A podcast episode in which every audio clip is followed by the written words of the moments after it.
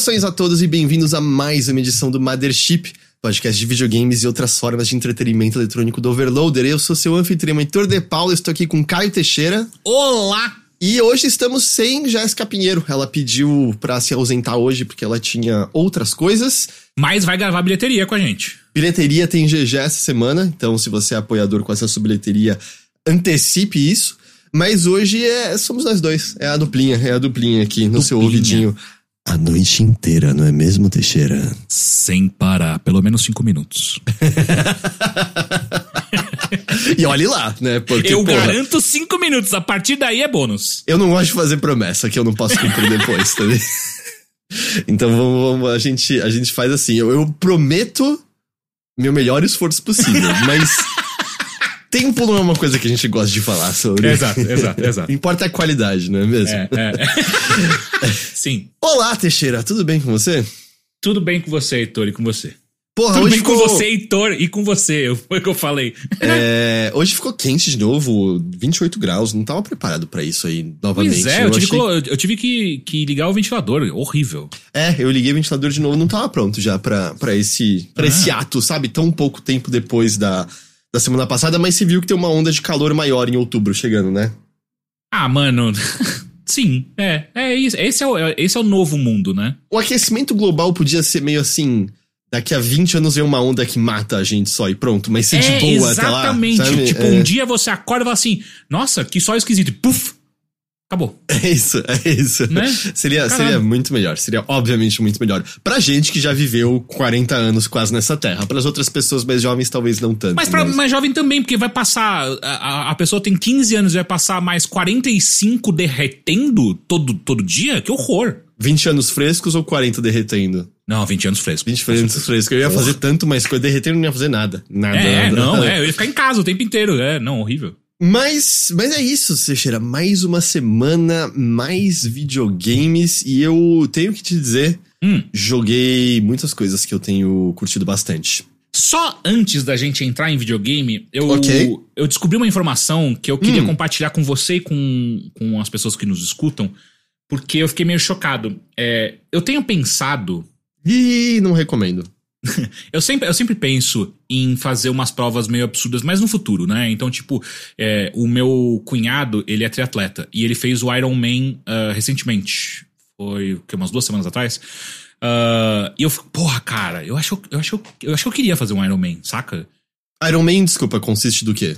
Iron Man é, é, é um, é um triatlo também, né? Então é, você começa nadando, nada 5 quilômetros, aí você pedala ou corre. Não lembro qual é a, ordem, mas enfim, você, você pedala uns 40 quilômetros e corre mais 20. Uhum. E aí eu falei, porra, cara, Iron Man, pô, prova tradicio- tradicional, pode ser legal. E aí, eu, sabe o que eu descobri? Quanto que as pessoas gastam em média pra conseguir treinar e competir o Iron Man? Você consegue chutar? Peraí, como assim? O, o tipo de investimento que você tem que fazer de na dinheiro sua mesmo? vida. É, na sua vida, de investimento de grana que você tem que fazer na sua vida pra você se preparar e competir o Iron Man. A gente tá falando só de dinheiro, não tempo. Não tempo, só dinheiro. Uns 20 mil reais? Caralho, muito perto. 15 mil reais, cara, pelo menos. E eu tô presumindo que isso é num grande período de tempo, tipo uns dois anos, três anos. É, mais ou menos, porque assim, a maior parte desse valor, pelo que eu entendi, é gasto na bike, na bicicleta. A bicicleta é muito cara. Ah, porra, não é verdade, né? Bicicleta é, É. caro pra cacete, é. Então, sei lá, você vai gastar uns 8, 9 mil reais na bicicleta, obviamente que dá, dá pra ir até onde o seu sonho, sua, sua carteira aguentar. Mas pelo menos uns 8 pau de bicicleta. Caralho, você não compra uma moto com esse preço? Porra, sim. Eu acho que o triatlo fica muito mais fácil de moto do que de Aham, bicicleta. aham. É, é, Minha de opinião. e-bike, né? É. É uma bicicleta, mas ela é elétrica. Assim, eu acho que a galera que tá fazendo não tá pensando, que dá pra resolver um pedaço muito mais Ô, tranquilo. galera, vamos aí pensar, hein, gente? Sei lá, hein? E aí eu fiquei chocado. Aí eu falei, ah, e- isso é uma ótima forma de você tirar o meu tesão de querer fazer alguma coisa. Porque eu não vou gastar isso, saca? Tipo, É, o foda, é, o foda é que é uma paulada. Quando você falou, eu presumi que era meio, ah, em média, passando o tempo que você precisa treinar e a suplementação e talvez, sabe, personal, no decorrer de dois anos daria 15 É. mil. Entendi que era mais isso, entendeu? E não que é tipo Não. 10 pau numa bicicleta. É, tipo isso. É 10 pau numa bicicleta e aí, você- e aí as coisas que você vai comprando também. Então, tipo, O meu cunhado ele me mostrou, ele comprou uma roupa de, nata, de, de pra nadar. Tipo de neoprene, assim? É, exatamente. Mas não só neoprene. Ela tem. Cara, é muito louco. Ela tem uma, uma placa. Agora eu não lembro se é no peito ou se é nas costas, mas é uma placa que ajuda você a boiar mais. mas eu aí falei, ultrapassa, né? Então, pô? eu falei pra ele, cara, mas você tá ultrapassando, né? Ele falou, não está no regulamento, então eu posso usar. Eu falei, porra, porra, porra, porra, porra. caralho. mas aí, quanto que, é, quanto que é a roupa? 5 mil dólares. É mais caro que a bicicleta, então muito Exato. mais caro. Muito mais caro, nossa. É, é muito Cara, caro, eu acho que pelo menos é aquele tipo de coisa que você pode colocar sonho para um futuro não determinado, tá ligado? Podia ter um Iron Man, tipo Iron Man pra galera que não tem grana, que eles te dão a bike. Sabe, é uma bike mais ou menos, mas a bike tá lá já, tipo, você não precisa comprar a sua bicicleta. Qual sabe? é o, qual é o, sei lá, o, o Homem de Ferro Mirim? O universo do Homem de Ferro. É, é, o... é o Homem de Cobre. É o Homem de Cobre, exatamente. Homem de Cobre. Sabe, vira aquele sonho que talvez um dia no futuro, do tipo, nossa, participação dos lucros, estou rico, sabe? Eu, é, nossa, é, joguei é, no é. bicho, chutei no número, é alguma coisa assim, né? Exato, é, então, então não. Então, por enquanto, meus sonhos futuros são ultramaratonas mesmo. Ultramaratonas dá para fazer. Cara, assim, eu não tenho a menor ideia do quanto consiste, mas alguém me dizer, meu sonho verdadeiro não é capaz no momento, não é possível no momento, então eu só vou me focar nas ultramaratonas, eu falei, porra, parece ok ainda, né? É que, se não me engano, qualquer corrida acima de 50 km já é considerado ultramaratona. Eu garanto que não é. houve nada na minha vida que eu tenha feito que possa ser chamado de ultra. Nada, nada, Cara, nada. O nada. meu computador eu chamo ele de Ultra. Mas não foi você que fez, né? Você só Ultra tem... Eu paguei, é meu? Porra, conta entendi, sacanagem? Entendi. É. Não, eu quis dizer mais um feito, entendeu? Tipo, nossa. Ah, sim, sim, sim, sim, Ultra edição, Heitor, hein? Sabe? Não. Não existe isso. Essa não existe. edição não é uma edição normal, é uma edição ultra. Uh, Teixeira. Pronto, desculpa de desvirtuar. Eu fiquei não, só chocado. Não, não, me desvirtue à vontade. Você continua no Lies of P? Eu estou impressionado que você está fiel, ateve-se as semanas fiquei, todas. Fiquei, fiquei. É aquele negócio, né? Jogo bom me segura. É basicamente isso. Falando então que. É, eu esqueci o nome do Animal Crossing lá, o Armored Core é ruim. Animal então. Crossing. É que eu lembrava sim. que era AC, eu não lembrava. Cara, o Animal Crossing de luta que a, que a From Software fez, eu vou, eu vou jogar. Eu quero jogar. não, mas igual, o Fires of Rubicon você abandonou de vez. Cara, ele ainda está instalado. Ao contrário, por exemplo, de, de, Ih, cara, esqueci o nome do jogo. De. Lies of P? Não, Star. Starfield. Starfield, já, já, já desinstalei. Ah, esse já, já largou, já largou. Esse eu já, já desencanei, já desencanei, tipo, não vai rolar. O Ninja Gaiden Sigma 2 tá instalado e Starfield já foi pro caralho. O 1 você continua, o Sigma 1? Não, Passou não, pulei. Do, do hangar eu, eu, eu entendi. Eu já entendi. Eu entendi o que é o Sigma 1. Eu falei, tá bom, uhum. então agora eu quero ver o Sigma 2. Pra quem tem curiosidade, essa é a mesma filosofia do Teixeira em relação a ler obras filosóficas, literárias. Ele lê assim, o eu já entendi. Eu já saquei, eu já, já saquei. saquei. Posso tipo, eu, eu, eu, comprei, faz um tempo já, mas eu comprei um livro do, do, do, do Zizek. Uh, qual que é? Eu não esqueci o nome. Mano, é uma, uma chaprosca. É uma chaprosca dessa idade, assim, cara. Eu li três capítulos eu, eu, eu me senti satisfeito. Eu entendi o que ele quer falar. Já saquei. Mas beleza, Lies of P, esse aí é bom e você gosta. Gosto, bom e eu gosto.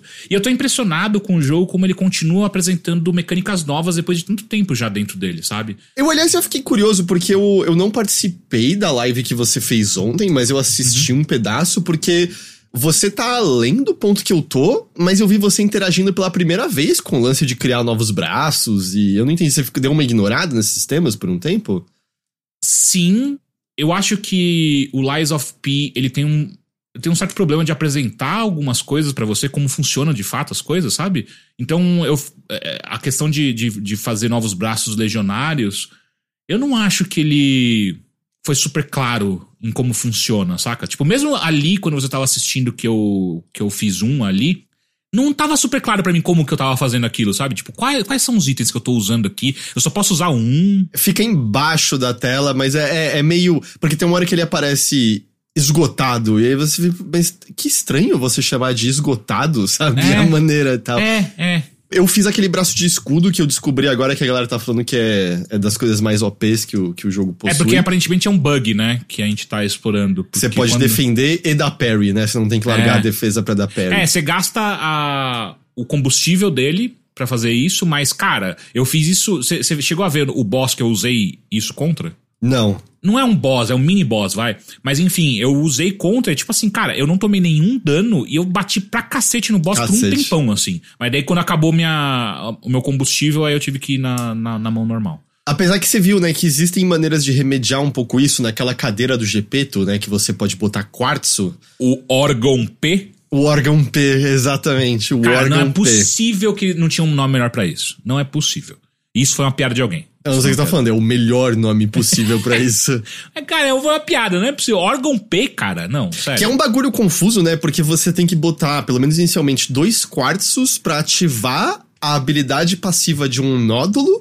Mas cada encaixe de quartzo você também escolhe uma outra É. habilidade passiva pra você possuir, né? E você não pode encaixar em, em slots diferentes é, habilidades passivas da mesma Grupo, linha. né? Do- é, do é, mesmo é. grupo, exato. E até onde eu pude perceber, essa é a única maneira de ter mais bebidas do, do Estus Flask do, do jogo. É, é, é. E aí, nisso daí, tem um- uma coisa que você pode comprar. Eu esqueci agora se é quando você bate ou se é quando você derrota marionetes, mas você pode recuperar a energia de usar o braço legionário Sim, fazendo tem isso. os né? dois. A Amélia tava assistindo ontem, acompanhando a live, e, e ela me contou, porque, tipo, eu abri exatamente esse. Tipo, ah, é, quando eu mato algum inimigo, eu ganho o combustível pra usar o braço.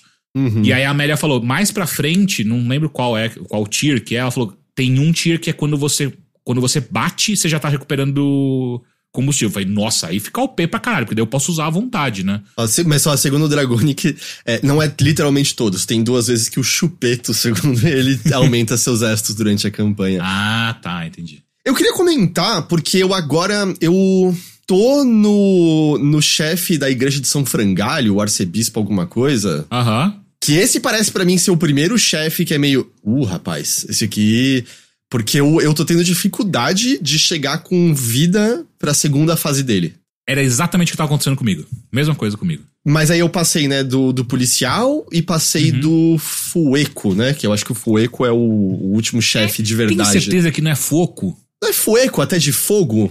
Então, caralho, mano, não Ah, é foco, é foco. Falei, porra, é, foco, mano. Eu porra. achei que era Fueco. O fogo, entendeu? não, fueco. foco. Foco é de fogo. Fueco é a... Eu, a fo, eu até fiquei, será que em italiano fueco é fogo? Mas. que esse eu achei um chefe de boa, esse daí te atormentou, né? Sim, o foco. E, e é engraçado porque ele, o que ele me atormentou não é que ele é apelão, tipo uma malênia da vida, ele não é porque ele era super difícil, é que ele me dava muito dano. Então, enquanto eu não apanhava, tava sussa. Eu sei que é o que dá pra falar de todos os chefes, né? mas enfim. Enquanto eu não tomava um golpe, tava super tranquilo. O problema é que quando ele me acertava uma vez, era tipo 80% da vida. E aí eu tinha que arranjar um espaço pra conseguir tomar o Essos Flask. Aquelas três giradas dele, se você tenta o parry e erra as três em seguida, é, É, meio. é. eh, ok, acho que já era pra mim. Um bagulho que acontecia muito comigo é que ele tinha um golpe que ele me derrubava no chão. E sempre que me derrubava, ele soltava um poderzão vermelho, né? Que ou você bloqueia perfeito ou você morre. Uma das coisas que você pode comprar, acho que do órgão P, é um lance que você pode esquivar estando deitado. É, é. Eu quase peguei essa. Porque eu sinto que já teve uns três inimigos. Teve um maluco da pá, que não é chefe, é só tipo inimigo normal um pouco mais Difícil forte. pra caralho. E ele tem justamente um ataque que ele derruba você no chão. E se você não tem essa habilidade, eu não sei nem se dá pra ter essa altura, mas pelo menos todas as vezes que ele me acertou esse golpe, que era o vermelho dele, ele me dava ataques antes de eu conseguir levantar e eu morria imediatamente. E aí, é. meio, ah, ok, eu errei uma vez e eu morri, tá ligado? E eu, eu queria dizer, eu, eu gosto de Lies of P, mas é um jogo que constantemente eu tô tendo momentos em que eu tô, nossa, tá muito legal isso daqui, e momentos em que de repente eu tô, puta, que É. frustrante, que chato isso daqui. Porque eu, eu gosto da vibe do clima. Eu legitimamente não esperava mais a maneira como o Pinóquio está integrado a tudo isso e os inimigos marionetes. É legal, né? Eu cheguei no ponto que agora tem aqueles novos inimigos é, que, não, que não são Ah, tá. marionetes. Sim, sim, sim, sim. É, que dão, né, um, um, um quesinho diferente pro jogo, assim, que eu tinha tomado leves spoilers disso, mas ainda assim, quando aparece, é, ainda assim é meio surpreendente. Mas a maneira, eu acho que a coisa que eu tenho lutado no jogo é, um, parry, eu acho que eu só tô usando em chefe agora. Nos inimigos normais eu só esquivo É, ou ando pra não. trás. Porque, cara, teve, teve bicho, por exemplo, tá ligado? Um bicho desse novo que não é não é cheatery, que ele tem uns chifres. Sim, sim, apanhei pra caralho. E esse bicho, justamente, eu, eu tava tentando fazer parry, eu morri umas três vezes. A partir do momento que eu juro, tudo que você tem que fazer nesse bicho é andar para trás. Ele É. não sabe o que fazer quando você tá andando para trás, e ele constantemente ativa o, o golpe vermelho dele, que é muito fácil de desviar segurando para trás, e abre pra você dar várias porradas nele. É meio, ah, é assim É. que eu passo desse bicho aqui agora. Mas aí, mesmo nos chefes, o Fuoco, quando eu memorizei o padrão de ataques e acertava a maior parte dos parries, fluiu. Mas eu ainda sinto que você chegar nesse ponto demora mais do que um jogo, sei lá, focado em parry a la Sekiro. Em, em certa medida, porque é meu desejo pra esse jogo. E eles sei que eles. Eu não acho que eles vão mudar porque foge da filosofia dele, que é. Eu não acho que o problema pra mim é a janela do parry.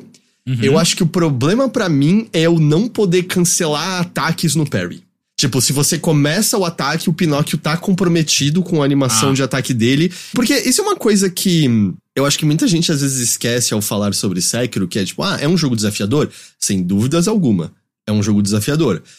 Mas eu acho que é um dos parries mais fáceis de executar dos videogames. A Sem janela é vasta e você tem uma liberdade absurda de baixar a defesa e levantar de novo. Tanto que a gente já falou várias vezes, quando tá voando o ataque na sua direção, mano, fica apertando o botão que a maior parte de você vai acertar.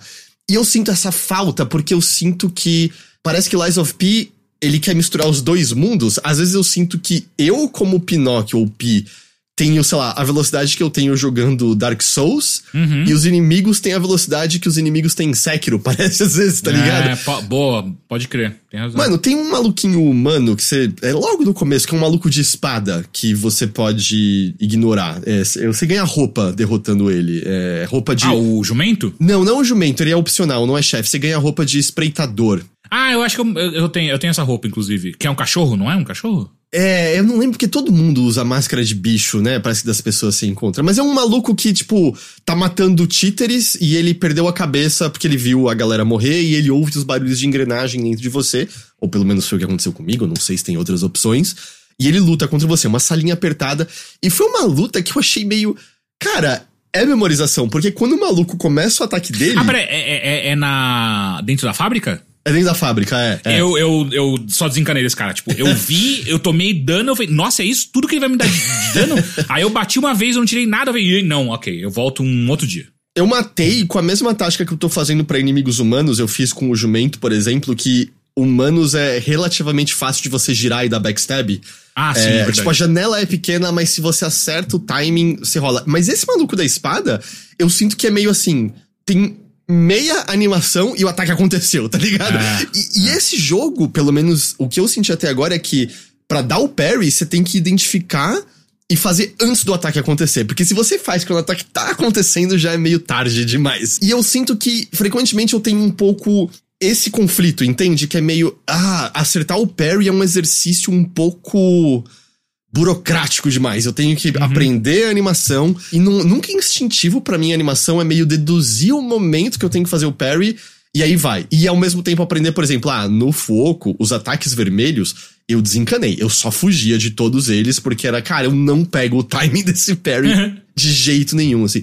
E aí, por isso que pra mim eu. Tem horas que flui, tem horas que é meio frustrante, porque tem horas que, cara, é gostoso. Eu amo os sistemas de personalização das armas. Tipo, de você poder tirar Aham. o que a você segura. empunhadura e a lâmina, né? E eu esqueci agora qual dos dois determina, né, a, a proficiência com, é, proficiência com os stats. Aí você pode pegar aquelas manivelas que mudam os stats. Então agora eu tô com uma empunhadura que é B na motricidade, né, que é força, e B no avanço, que eu, é, que eu botei também. E aí na ponta eu botei aquela massa elétrica. Ah, então, porra, você deve estar dando muito dano. Contra marionete é muito forte, porque marionete é fraco contra eletricidade e ele tá escalando bom contra força e avanço, que foram os dois stats que eu mais atochei de ponto, sabe? Então é muito legal poder brincar com isso. E, por exemplo, quando eu cheguei nesses outros bichos, pelo que o jogo me informou, eles são fracos contra fogo. E aí o que aconteceu? Tudo que eu fiz foi melhorar a arma de fogo que eu tinha e botar nesse encaixe de novo. E de repente o fogo tá escalando com a minha força e com o meu avanço, com a minha motoricidade, com o meu avanço. E de repente, ah, eu tenho uma arma completamente viável para essa parte. Pode crer. É muito legal isso. Eu gosto muito de Ah. como eu tô podendo brincar com a maleabilidade do, do que ele oferece e tal. Mas os combates em si, eu fico conflitado com isso, sabe? Porque tem horas. Quando eu matei o Foco lá, que foi, tipo, fazendo os parries, cara, delícia. Mas nas vezes que eu morri, que foi. Ah, ele deu o ataque giratório três vezes e eu errei os três parries e eu morri imediatamente. É meio. é, eu não sei se eu. Se eu acho o sistema deles o sistema mais legal do mundo. Eu queria ter um meio termo, sabe? No... Você, você levantou um ponto que me fez talvez en- encontrar uma, um paralelo com Bloodborne, que é eu sinto em Lies of P a mesma vulnerabilidade que eu sentia com Bloodborne quando eu, quando eu tentava é, é, dar parry. Porque no Bloodborne, pra você dar parry, você tinha que acertar aquela, a- o tiro da arma, né? Que além de tudo é um recurso que gasta, né? Não tem É. a vontade. eu sempre sentia que era muito mais do de ser mais do que o, o recurso gasto e tal eu me sentia muito exposto pra fazer isso. Enquanto no, na- no, no Souls você consegue fazer isso com escudo então você tá com o escudo levantado e aí você aperta só um botão pra dar o para dar o parry. E aí você fica com o escudo levantado. Então mesmo se você errar o parry muitas vezes você ainda acerta o- a defesa. E no Lies of P eu sei que se você fica segurando a defesa você também diminui um pouco o dano que você recebe E tem coisas que você pode fazer que, sei lá, você basicamente diminui 70% do dano, que já é bastante coisa, né? É, é, é, é que eu uso aquelas, aquela- aqueles floretes e espadinha pequena que é tipo 30, né? Ah, tá. É que tem outras coisas, né? Você tá mudando aqueles anéis de dentro do Pinóquio, Uhum, essas uhum. coisas assim, né? E tem muito. Normalmente a, a troca é: você vai ficar mais pesado, mas você vai conseguir tomar menos dano quando você tá defendendo, além de outras coisas, né? É, mas enfim, eu, eu, tô, eu tô gostando da, da dinâmica dele. Eu concordo com você que a- que a parte do parry acho que é a parte mais. menos bem resolvida É. do jogo. Eu, eu realmente sinto que se eu pudesse cancelar minhas animações num parry, É. a minha vida seria melhor. Apesar que eu entendo que seria um jogo com um ritmo diferente desse. Mas eu. É porque eu, eu pelo menos sinto isso nele, porque você falou do Bloodborne. Eu não dei um parry no Bloodborne inteiro. É, eu também não. Mas a esquiva do Bloodborne eu sempre achei muito boa. Eu não Uhum. gosto na esquiva do Lies of P. Não- tipo, independente do peso que eu tenha no personagem, eu não acho que é uma esquiva. Eu não tô dizendo que ela não é funcional, mas ela não é gostosa de ser executada. Eu acho ela meio. E você pegou dura. aquela esquiva extra ou ainda não? Peguei, acabei de pegar, porque me parece que ficou um pouco melhor. É, exatamente. É engraçado. Cara, o, eu vou. Em algum momento, não sei se depois que eu terminar Lies of P ou se eu tiro uma, uma live pra mostrar, eu quero muito mostrar o, o, o pra você e pra galera. Porque o Timeisia, ele.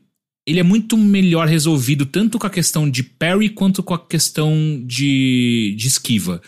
Porque você escolhe, né? Você tem uma escolha muito clara. Tipo, você pode ir pra um lado de. Cada vez que você acertar o parry, você vai dar muito dano na postura do inimigo, mas a sua janela de parry é pequena. Ou você aumenta muito a sua janela de, de, de acertar o parry, só que você dá pouco dano. É, Eu iria na janela maior sempre. sempre Que é o que eu, tô- que eu fiz também. Porque, tipo, beleza, eu posso não dar tanto dano na postura quando eu acerto o parry, mas eu não tomo nenhum dano quando eu acerto o parry. E é fácil de dar o parry a partir daí. E a, de- a esquiva dele ele também, você tem dois tipos de esquiva que você pode escolher. Esquivas curtas, mas muito rápidas, então você pode fazer três, quatro esquivas muito rapidinhas, mas curtinhas. Ou você dá uma esquiva longa, mas mais demorada, que você sai realmente de. Você desengaja do inimigo mesmo, você sai de, de, de perto pra você.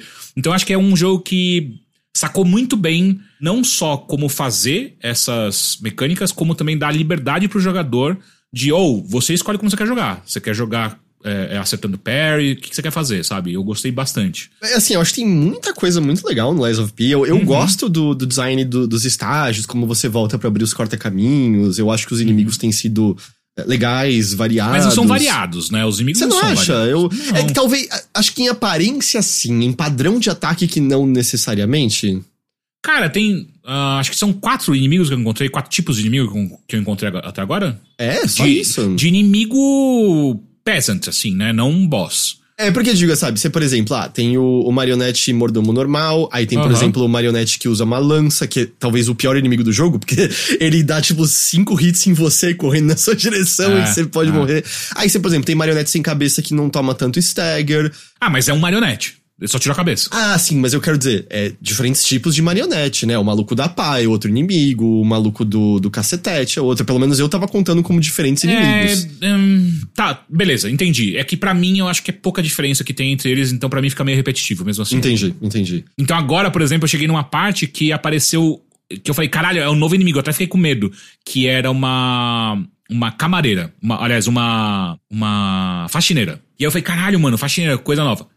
É só uma skin diferente. É o mesmo é, golpe de, do, dos marionetes normais. Aí eu falei, ah, mano, porra, sei lá, queria mais. Ah, e eu queria dizer que a essa altura eu 100% entendo, concordo com o que você diz do fato de todos os marionetes fazerem finta no ataque e é meio. Mano, é muito chato, velho. Eu- Todos eu- os ataques eu- são atrasados. Todos, todos os ataques são atrasados. É, é que o foda é que as animações dos marionetes são muito legais. E eu entendo que eles estão brincando com um lance que é o marionético, né, com a força motora dos mecanismos, ele não precisa obedecer necessariamente o que humanos fariam, né? Então Aham. muitos deles vão pra trás e vão com muita força pra frente, né? Não, não segue o que você espera. Que, de novo, eu acho uma ideia muito legal, mas pra esse parry é muito complicado, tá? É. É muito, muito Cara, complicado. todo mundo, todo ataque não é um ataque. É tipo, "Hã?" bate. É tipo, mano, Literalmente, filha da todo puta, ataque é cara. um vacilo. É, todo ataque é um vacilo dessa porra. Mano, eu fico fudido da minha cabeça. É sempre assim. E o Fuoco, eu demorei muito pra passar porque as, sei lá, as três, quatro primeiras vezes que eu tentei, eu errava muito esse timing de tipo, todos os ataques, todos os ataques deles são algum tipo de finta. Todos. E tinha um, por exemplo, que ele levantava o braço e dava um chute. Tipo, ah, mano. É, eu odeio. Porra, vai se esse, fuder. esse eu não consegui defender nenhuma vez, Nossa, nenhuma cara, vez. eu ficava fudido da minha cabeça. Você tá de sacanagem. Ou então tinha um que ele também levantava o braço, e aí o que você espera? Que, que o ataque venha de cima, né?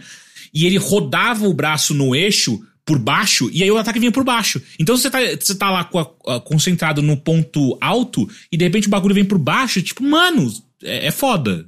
É, ah, e, e teve uma coisa, eu enfrentei já uma versão nerfada desse chefe, né? Porque eu acho que ele foi um dos facilitados na atualização. Você jogou pré-patch. Ah, é? Filha da puta. E eu acho que uma das coisas. Alguém me corrige, mas é que acho que assim, teve muita coisa ajustada, é, mas acho que tiveram três chefes nerfados, e eu acho que esse, o Fuoco, uma das coisas justamente que diminuiu é ele ser menos agressivo, talvez, se eu não tô enganado. Hum. A, a- a parte que mais me irritava do Foco era quando chegava na segunda fase dele, que ele cuspia, cagava lama, lama não, é, óleo, e aí você tinha que ficar esperto onde você lutava com ele, porque qualquer porrada que ele acertava o óleo, você tomava o dano da porrada, ou você defendia a porrada, e aí tomava dano da explosão que quando ele acertava o óleo. E aí, tipo, mano, aquilo. Fuck. Inferno. É, é que esse daí era só correr pra longe que não apanhava, que ele solta fogo no chão, né? Não, ele, ele soltava um monte de manchas de óleo pela tela. Ele ficava cuspindo óleo, óleo pela tela. E aí ele- é, é, é, essa mancha de óleo ficava um tempão na, na arena. Será que cancela? Eu não vi esse ataque uma vez. Ah, é? Porra, mano, isso era muito chato, porque daí ele soltava isso, eu desviava da maioria, só que daí se ele soltava, se ele soltasse um desse perto dele, nessa segunda fase, não dava pra lutar com ele perto. Agora, se você ficasse de longe, ele ficava ah, com a metralhadorazinha dele de, de tiro de fogo. De míssil lá. aham. É. E aí, tipo, escolhe, ou eu tomo dano do, do míssil ou da, da- do óleo. Chato. Não lembro do óleo ser um fator na luta. Caralho, é. E eu sei o efeito que você tá falando, porque tem outros bichos que soltam, né? Que você fica Aham. melecado, você fica mais suscetível ao fogo, imagino, né? É, e- então eu acho que eles diminuíram isso, porque não aconteceu basicamente na luta. Mas depois, se você tiver paciência, volta na live que eu passei dele, pra você vai ver. é, é, que eu tava, tipo, cara, chegou num ponto que eu sabia todos os golpes dele e eu dava parry em tudo. Mas chegava nessa segunda fase, quando ele soltava o óleo no chão, era o que me fudia. Mas assim, né? Muita coisa muito legal. Eu tô curtindo. O jogo é muito bonito, né? O visual, eu gosto bastante dele.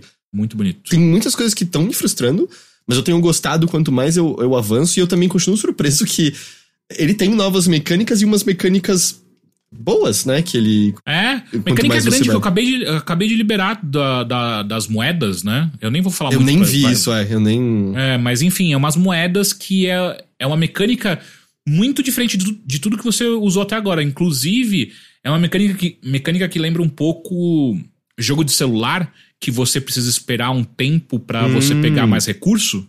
Uhum. Ela tem essa mecânica também, tipo, ah, é um bagulho que você vai ganhar essas moedas, só que ele tem um tempo pra ele te liberar mais moedas. Então você vai lá, pega as moedas, sai da fase e aí ele vai continuar gerando mais pra você voltar lá. É meio quase um idle game, né? Um... É, é, exatamente. Posso ser, pode ser um viés, eu também não sou nenhum.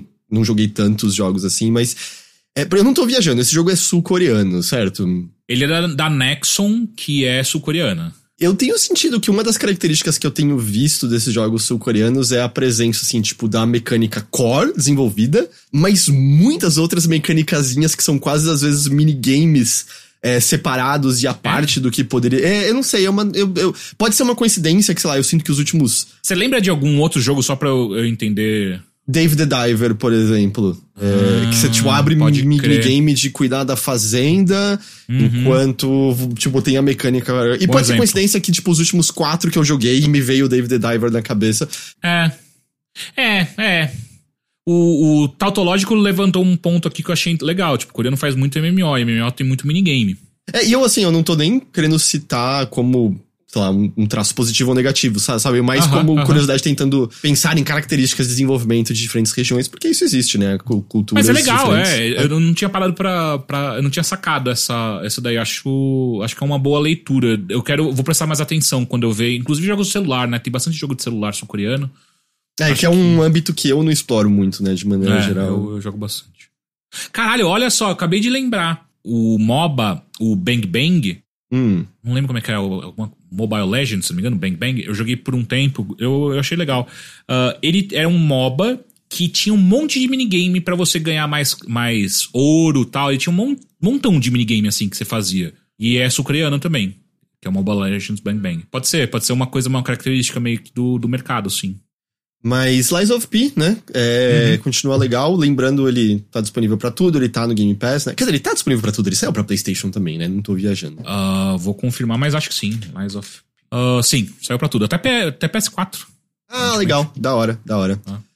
Mas é isso, Lies of P. Eu, eu continuo gostando. E você, eu acho que te agarrou legal, né? Bem, Sim, bem quero legal. terminar. Quero, quero ir até o final dele. Quero ver qual é que é. E eu, real, tô meio curioso pra aspectos da trama, assim, do mundo, né? Porque não tô achando que vai ser uma história absurda nem nada do tipo, mas eu tenho gostado, sabe? O lance de ah, a doença da petrificação Hum. e, e o lance do ergo. E agora eu peguei uns documentos falando de, oh, os alquimistas parece que estavam tentando fazer alguma coisa pra compensar a qualidade do é, do ergo, porque parece que o ergo tinha diminuído de qualidade. Sabe? Não sei, tava interessante isso daí. Assim. Cara, eu confesso que eu tô esperando alguém me explicar qual é a história, porque eu tô meio que. Eu pegando só é, é, é, relances do que tá rolando ali no mundo, saca? Porque.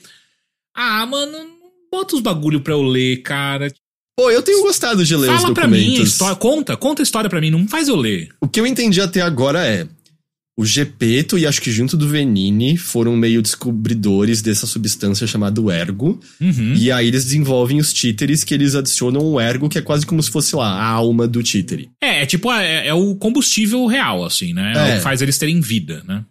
Aí, é, a cidade de Krat foi eh, tornou-se muito próspera por conta disso, virou meio que o polo, sei lá, mundial, assim, de, dessa tecnologia. Mas acontece deles perceberem que a qualidade do ergo tem caído. O Venini, ele foca mais no... Na manufatura mesmo dos negócios, né? Ali a fábrica. Ele é o faz os- capitalista de verdade, né? é, é, ele faz os. Ele é tipo um gênio também, mas ele é mais um. Acho que é um excelente engenheiro, acho que seria, É, né? é, a coisa. é. Aí o que acontece é. Parece que ao meio que ao mesmo tempo estoura a doença que tá petrificando as pessoas, e ao mesmo tempo as marionetes perdem o controle. Mas muita gente acredita que deve ser manipulação de alguém externo pra todos terem perdido o controle assim.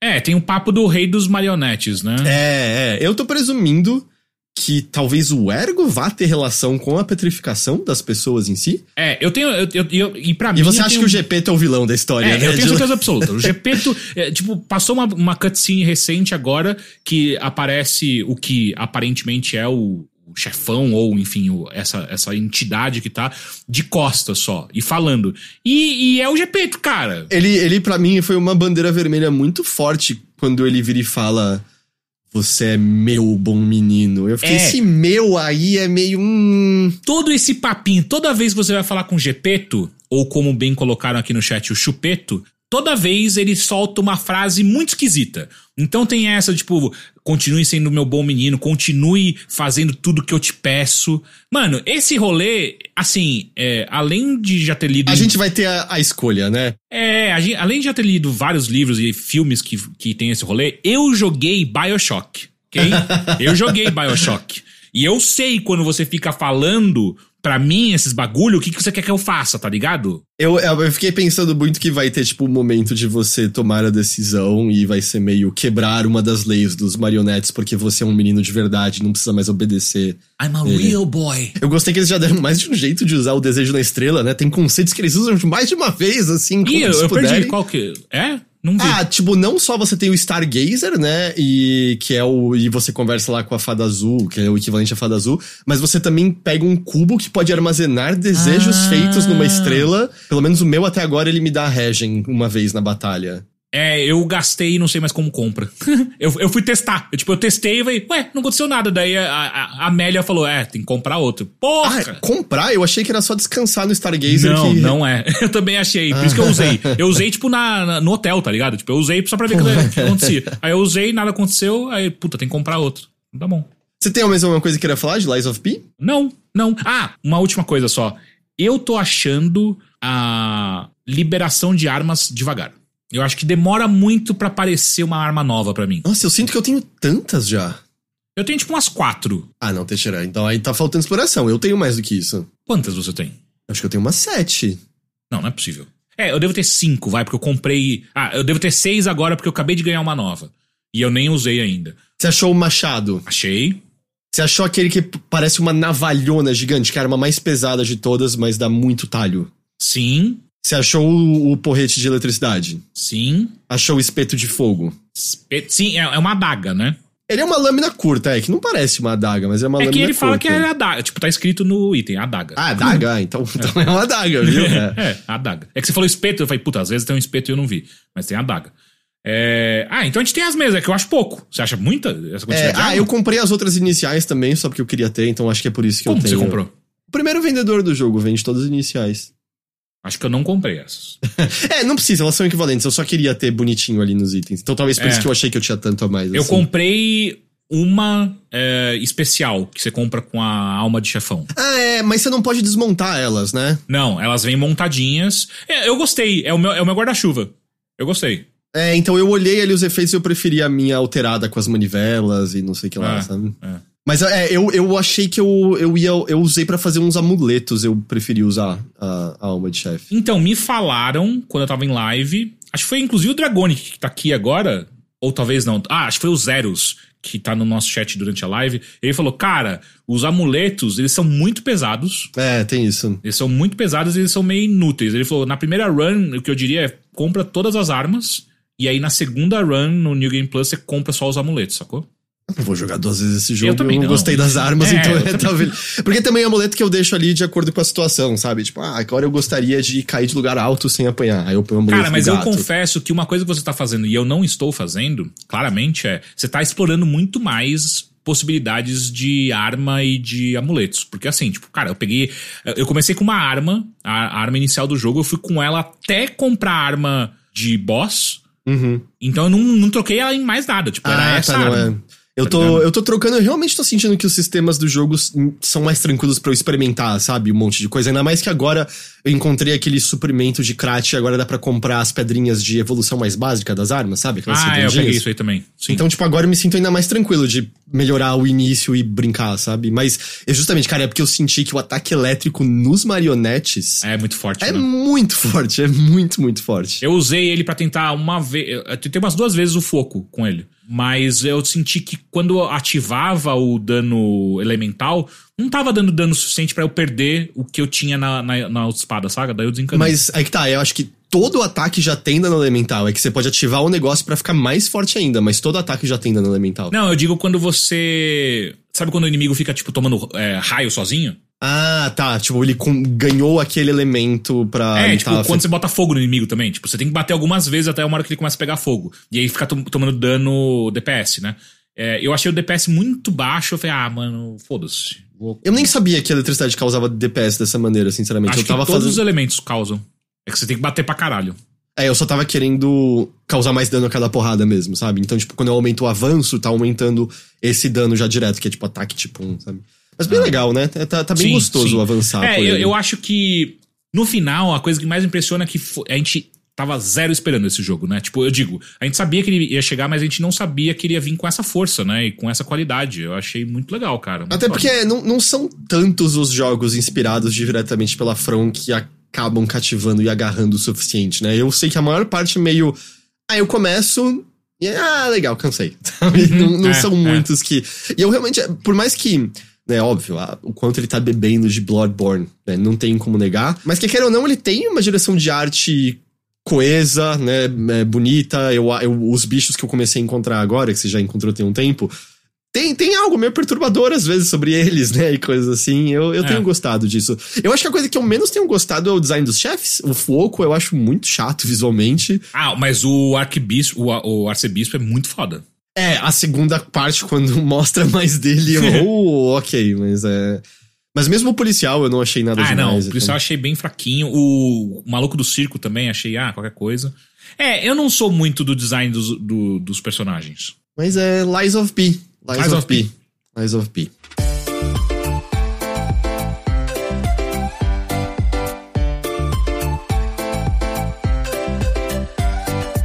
Você tem algum outro que você gostaria de puxar? Cara, eu, é, eu gostaria só de fazer um comentário, não vou nem falar muito sobre porque eu não consegui jogar, que é Payday 3. Eu baixei ah, pra jogar, fiz o tutorial e ele só tem. Ele só tem multiplayer, né? Só dá pra jogar online, você não E consegue tava jogar com ele- problemas, né, o servidor. É, cara, tipo, eu, eu tentei jogar durante 20 minutos, não consegui achar nenhuma partida, desencanei. Agora eu preciso. Agora que deve ter arrumado, vou tentar de novo. Mas eu fiquei bem frustrado. Eu falei, porra, quero ver. É, não, a galera tava bem reclamando bastante no fim de semana. Ainda bem isso. que veio no Game Pass, né? Se eu tivesse comprado esse jogo com esse problema, eu teria ficado bem puto. Ah, eu acho que eu não sabia ele tá no Game Pass. Tá, tá no Game Pass.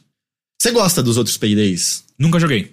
Ah, Nem- não, eu achei que você tinha jogado pelo Pois é, um. eles. é, quando os outros Paydays saíram, eu não tinha PC bom na época. Hum. E aí eu não, não peguei no console e desencanei. Porque eu não gostava de. Eu, tenho- eu não gosto de jogar no console porque o meu console não tá ligado no cabo. E aí ficar lidando com internet Wi-Fi pra jogar multiplayer me irrita demais. E aí eu desencanei. Bom, eventualmente você volta pro Payday 3. Sim. Eu gostaria de falar, então, de duas coisas que eu curti um bocado Hum. até agora. A primeira delas é é o passo Elsewhere. Porra, eu fiquei assistindo uma parte da sua live e eu fiquei com muita vontade de jogar. Caralho. É o Passo Elsewhere, é um novo jogo daquela Strange Scaffolds, que é um estúdio encabeçado pelo Zalavier. Eu peço desculpas que eu não tenho certeza se essa é a pronúncia. Eh, Recentemente eu, eu soube que ele tem falado mais da pronúncia que ele acha correta do nome dele. Eu não me lembro se é Zalavier. Peço desculpas que eu não sei ah, exatamente qual é a pronúncia. Mas pra quem já jogou, por exemplo, An Airport eh, current, Currently Run by Dogs, eu acho que é esse o nome do. Ou. eh, como é que é? Organ Contraband. Como é que é? Organ Contraband Simulator? Alguma coisa assim. É um jogo de você ficar vendo, vendendo e comprando órgãos e vendo o preço deles no mercado. Legal, hein? assim. Clima lá em cima. Ele, ele, ele é envolvido com um monte de projetos. Ele começou mais escrevendo jogos, mas hoje em dia ele meio que tá fazendo todas as partes de diferentes jogos. Deixa eu ver se eu lembro mais algum que. Ah, Can Android Spray é um que eu joguei que é uma narrativa curtinha, coisa de 10 minutos, mas é, é bem interessante. E aí, esse jogo é o Passo Elsewhere, é o trabalho mais recente da Strange Scaffold, que, mais diretamente, é inspirado pelo Max Payne original. Apesar de que eu fui informado por pessoas que trabalharam no jogo que aquele Die Hard Trilogy de PlayStation 1, que não são três jogos, é um jogo chamado Trilogia. Die Hard Tr- Trilogy que eu, que eu jogava muito no PS1. Puta, amava essa porra. Vê se tá lembrando direito, era um jogo que, tipo, ou era um light gun, ou era o que você dirigia pela cidade desarmando bombas, ou era meio que um beat'em up, não era isso? É, é, Era isso, né? é. O que eu, o que eu me lembro é isso. Mas assim, pra quem jogou o Max Payne ah, original, na hora vem porque não só, né, o, o visual remetendo a essa época, a maneira como o protagonista impunha as armas, mas além de tudo, você tem acesso ao bullet time. Você pode pular e deixar tudo em câmera lenta e atirar em câmera lenta, que era uma coisa ultra emblemática do, do Max Payne. O que esse jogo não. Quer dizer, na verdade, não sei se eventualmente você pega uma sniper e tem, mas o Max Payne tinha o lance de você atirar e a câmera seguir a bala, às vezes, não tinha? Ah, eu gostava tanto desse jogo. Puta Mas que ele é, ele é muito inspirado por isso, mas com uma ambientação é, sobrenatural. O seu protagonista, o seu personagem, ele já foi namorado da, da Draculae. Ah, é, é, essa parte eu perdi do, da, da live, eu entrei depois. E vocês já foram amantes. Ah. E o que acontece é que agora ela tá realizando um ritual que vai encerrar o mundo, vai acabar com o mundo. e você vai pro motel onde ela tá para impedi-la. E assim, meio que por conta do ritual, o motel é um bagulho, sei lá, de outra dimensão, com salas Aham. que estão com configurações completamente nada a ver. E o jogo é meio isso, você passando por diferentes partes desse motel. é, que na verdade não é exatamente um motel, porque eu já passei por fases que era um cemitério, na verdade. Começou no motel, né? É, começa no motel pra enfrentar a Draculae e, e pôr um, um fim a isso tudo. É, primeira coisa que eu achei muito interessante que eu não sabia e eu descobri porque eu estava jogando ao vivo, né? Eu conhecia o, o, o Zalavier, né, por acompanhar o trabalho dele, entrevistas, acho que é um cara, adoro ouvir o que ele tem a dizer. Não tinha a menor ideia. Brasileiros trabalharam nesse jogo. Ah, sim, né? A gente descobriu também. Sim, é, apareceram, ah, apareceu um deles na, na live que eu fiz e aparentemente tem três brasileiros na equipe. Bagulho super legal que eu não tinha a menor ideia. Esse com quem a gente acabou conversando mais é level designer na, na fase. Ah, é um dos level designers né, do, do jogo, aliás. E aí era meio divertido porque ele tinha. Essa daí eu fiz pra quem gosta de quebrar muito objeto. E de fato era uma fase lotada de coisas pra quebrar. E o quebrar nesse jogo, rolando por cadeiras e mesas e tal, não é só divertido, tem um sentido prático, porque você pode pegar estacas fazendo isso. E estacas são ataques de curto alcance, mas que são one hit kill nos inimigos mais básicos do jogo. Mas você tem as armas, né? Você começa com pistolas, depois shotgun, metralhadora. Ah, importante. A shotgun é uma delicinha de usar nesse jogo. É? Porque é, é uma. E é. Shot, pra mim, o jogo de tiro é determinado por quão gostoso é usar a, es- usar a escopeta Cara, dele, eu sabe? raramente uso shotgun em jogos de Ah, maneira é? geral. É bizarro, é. Pra mim é, é a escopeta, é a arma nesses Louco. jogos.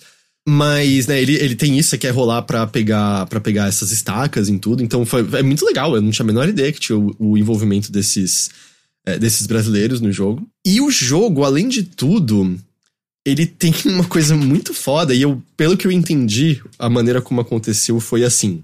Ele tem tipo 50 fases esse jogo. Ele tem muita, muita fase. Elas não são todas longas, na verdade, o que eu senti até agora, elas são. Elas duram o que elas precisam durar e elas têm um design muito legal porque é meio normal, assim, você salvar o último refém que precisa ser salvo, que é um objetivo comum de fase, ou chegar, abrir a porta que precisa ser aberta, e ele naturalmente te coloca num ponto que você viu antes que tava fechado pra você poder correr pra saída da fase sem ter que ficar voltando por muitos espaços, sabe? Ah, pode crer. E, Legal. e além disso, ele tem um uso de, de cores que eu acho lindo. Assim, eu, o jogo ele tem um, um, um visual que remete, né, ao que há duas décadas atrás. Mas eu acho ele artisticamente muito interessante e o uso de cores dele é muito legal. Com, ele tem um céu azul demoníaco presente forte, mas as luzes são coloridas e muito presentes. E eu gosto que quando você cumpre o objetivo e o portal para escapar da fase abre, ele ganha predominantemente duas cores, vermelho e verde. Porque são as placas do motel indicando se você tá indo pra, Ah. pra saída ou não, entendeu?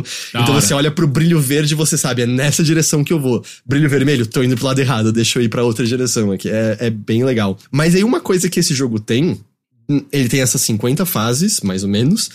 Todas elas têm uma música própria diferente. Não, nenhuma música se repete. E é uma música muito foda. Porque o que acontece, pelo que me foi explicado, o compositor do jogo fez um monte de diferentes batidas.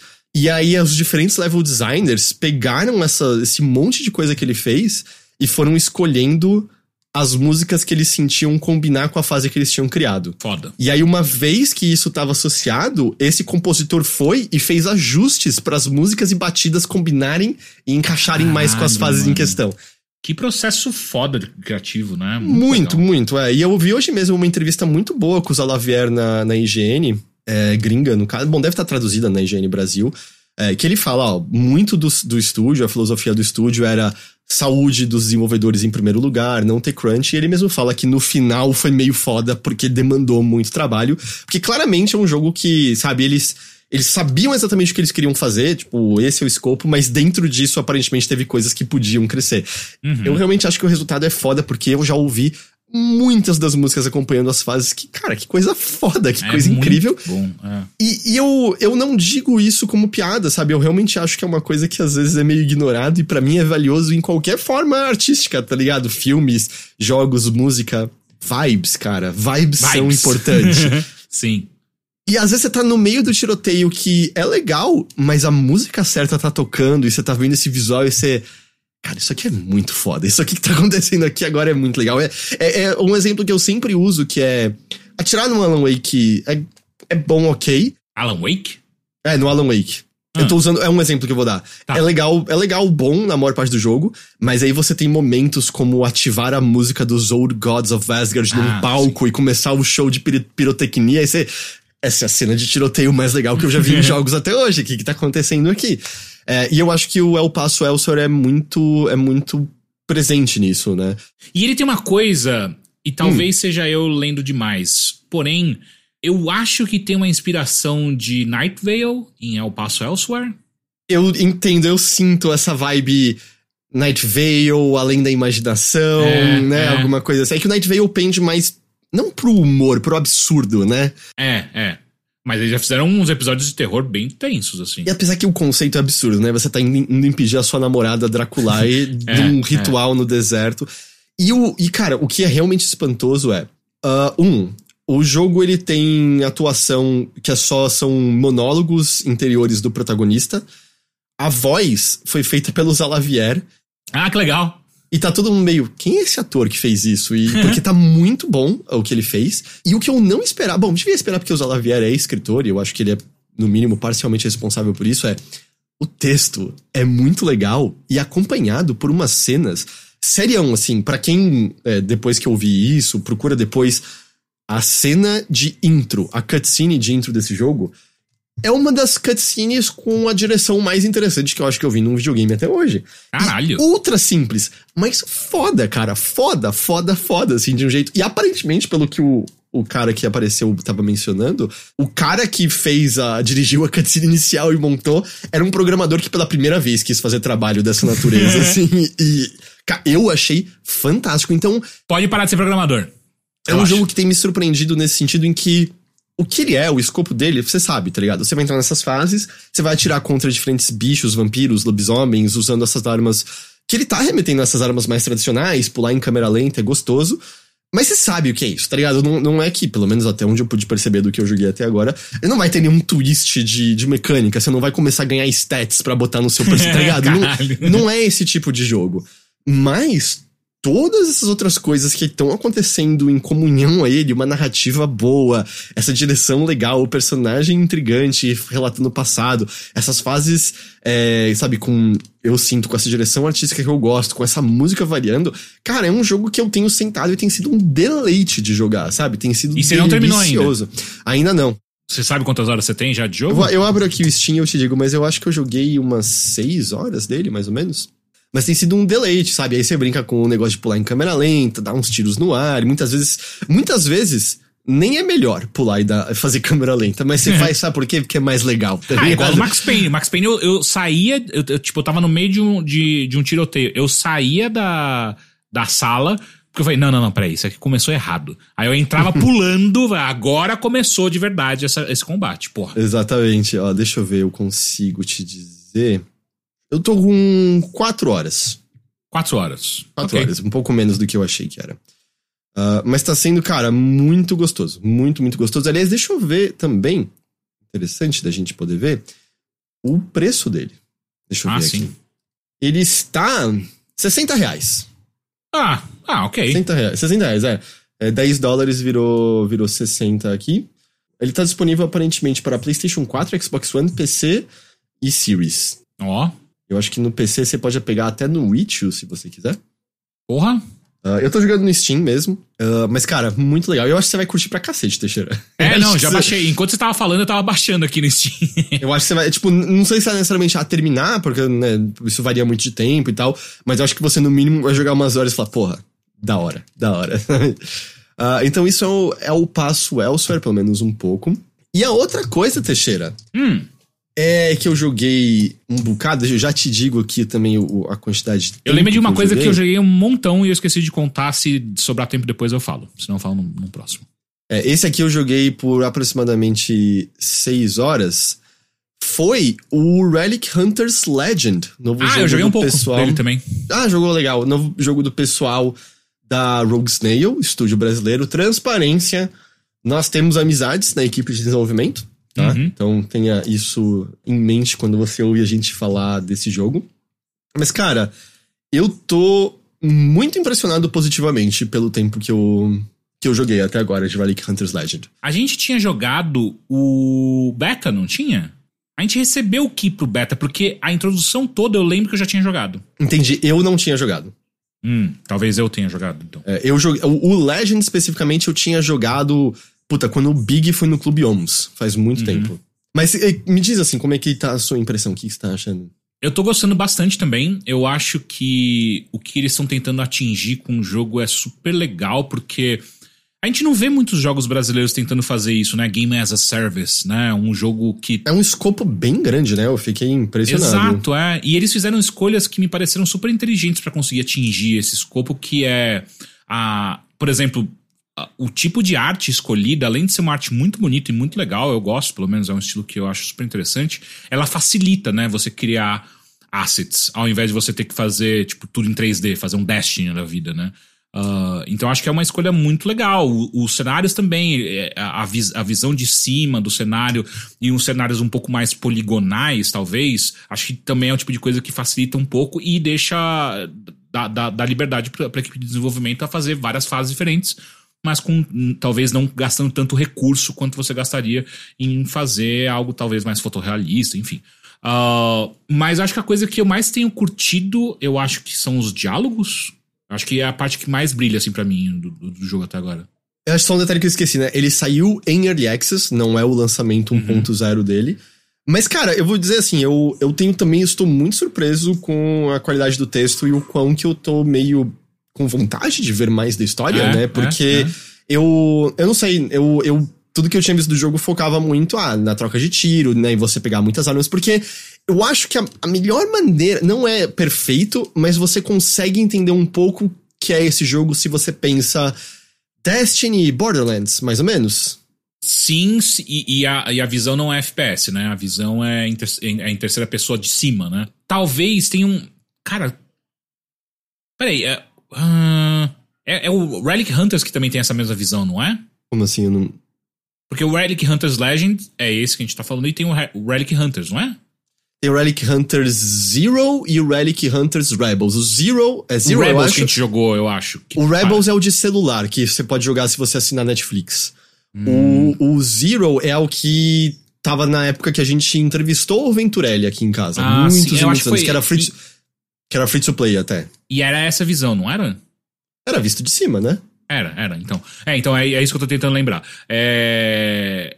Pera, por que, que a gente tá falando disso? Eu não sim, sei, é- você é- puxou isso, eu não sei. Não, é, é que eu só queria deixar claro porque não é um FPS, né? Porque você usou, você usou Ah, Borderlands sim. e Destiny, É, mas é que eu quis dizer mais pensar a estrutura dele, Sim, porque é um jogo assim, um, ah, você tem habilidades individuais do personagem e você vai liberar novos hunters, né? Quanto mais você avança na história, e eles têm árvore de habilidade própria, habilidades ativas em combate própria, né? Que, sei lá, pra mim remete meio Destiny, Borderlands. Uhum, total. Mas o seu troca de, o, o- ataque principal é a troca de tiro, com o lance de que você constantemente vai estar pegando armas com stats diferentes, elementos diferentes, cadência de tiro diferente, né? Então você vai estar trocando o tipo de arma que você muda toda hora, com um sistema de melhorar a arma, com um sistema de transferir o que você melhorou da arma pra nova arma, en- entende? É. Todas essas coisas. E muitas missões. E roupinha também, tá, gente? Roupinha também. Roupinha, Mas, mas até agora não, não muda no design do seu personagem. Você só muda Eu acho que é só né? estético, é, só estético, é. Estético não, porra, é o contrário. Ele não é estético. Ela é só stats. Quando você muda uma roupa no seu personagem. Não, você tá confundindo duas coisas. Tem as equipes e tem a roupinha. A roupinha é só estético. É ah, então, talvez não é, então eu acho que eu só vi os equipes, então. É, é isso. Porque tem um outro menu separado que é, É, só. é, tem razão. É, de dizer, isso é uma coisa que eu sinto que talvez o Early Access ajude. Eu apanhei um pouquinho pra achar algumas coisas em menus, às vezes, tipo, eu É, moro em eu, um ficava, trem. eu, ficava, eu ficava perdido com missões. Uhum. Às vezes eu fico um pouquinho assim, pera, onde é que eu vou agora para ser a próxima? É, teve uma hora que eu entrei num grupo, né? Porque termina uma missão, ele pergunta, oh, você quer ficar com essas pessoas? Eu disse sim, e aí eu não queria, e eu apanhei, pra, a sorte que o... Aliás, acho que o K10 Kizar tá até aqui no chat, ele é um dos devs do jogo, ele tava no chat e me falou, não, vai ali no negocinho, aperta isso. Aí eu achei, sabe? Ah, sim. É...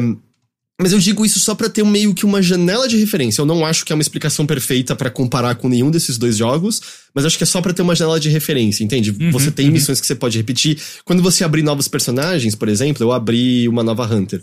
Ela vem no nível 1.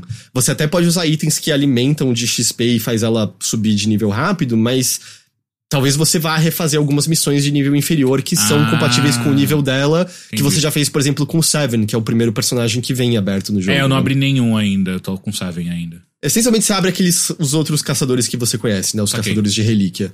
Ah, eles já disseram que parte do processo do Early Access, né, vai, vão ter novos caçadores adicionados com o tempo, dentre outras coisas e tal. Mas você vai fazendo essas missões, conseguindo essas novas armas, usando essas habilidades. As missões em si são variadas. Tem missão que é meio, ah, você vai lá, vai, corre até um novo ponto, mata as coisas no caminho e mexe em alguma coisa. Mas tem missão que é meio é, objetivo em equipe, sabe? Todo mundo tem que Hum. proteger esse ponto dos inimigos, todo mundo tem que é, matar X inimigos no limite de tempo e evitando que esse aqui assoe. É, assoe. Evitando que esse aqui soe o alarme e coisas assim, entendeu? É, ele tem essa, essa variedade, apesar de que é meio normal, como todos os jogos dessa natureza, se você entra com estranhos, é a correria desesperada pro ninguém quer ver objetivo, tá história, ligado? ninguém quer ver nada, eles Todo só quer matar. corre, É. corre. Mas isso é uma coisa que eu acho boa. Quando é missão da história, vira single player. Ah, sim, é. É, as missões da história é você sozinho sempre. É, ou pelo menos quase sempre, pelo que o jogo fala. Mas ele, sabe, pra quem, por exemplo, jogou Borderlands, se você vê, a, a árvore de habilidades são três colunas, que me parece diretamente inspirado por como Borderlands faz, apesar que você também libera a habilidade de poder botar pontos de stats nos seus personagens depois. E, e isso é tudo muito gostoso, assim, é o ato de atirar os inimigos, a variedade deles, usar os poderes, né? é- é- Isso tem, tem sido legal, e até porque na árvore de habilidades você escolhe é, o tipo de poder que você quer focar. Então, por exemplo, o Seven, é uma das habilidades, ele cria um, um poder em área que ele congela inimigos. Uhum. E, e o que você pode, por exemplo, fazer é focar nisso. E aí, por exemplo, ah, os os inimigos congelados começam a pulsar cura pra você a cada 5 segundos, pra você e pra sua equipe. E isso é meio legal, porque de repente, pera, deixa eu congelar os inimigos, não vamos matar eles imediatamente necessariamente, porque eles vão curar a gente É, por um é. tempo. É, e aí você pode fazer coisas que vão aumentar o tempo que o inimigo fica congelado. Ou você pode não ligar pra isso de cura e você pode meio focar, sei lá, qual é a outra habilidade do Seven? É um, um vortex que junta todo mundo e explode. Aí você pode fazer isso ser mais forte, sabe? Coisas assim.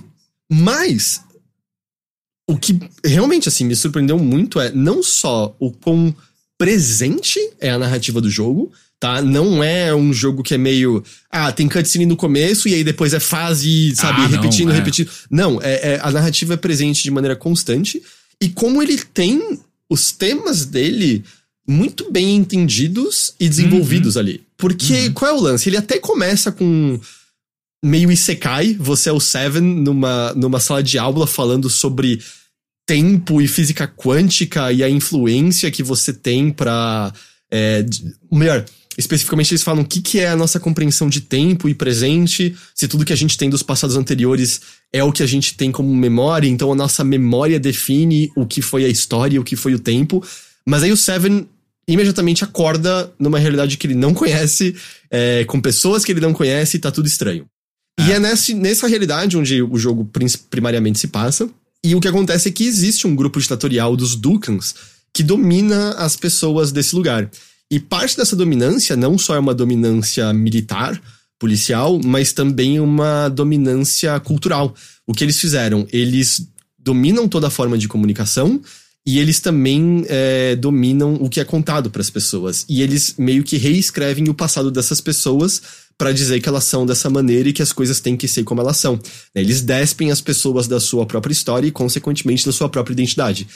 E não é à toa que vocês são caçadores de relíquias. A ideia é caçar essas relíquias que tragam é, evidências da história dessas pessoas.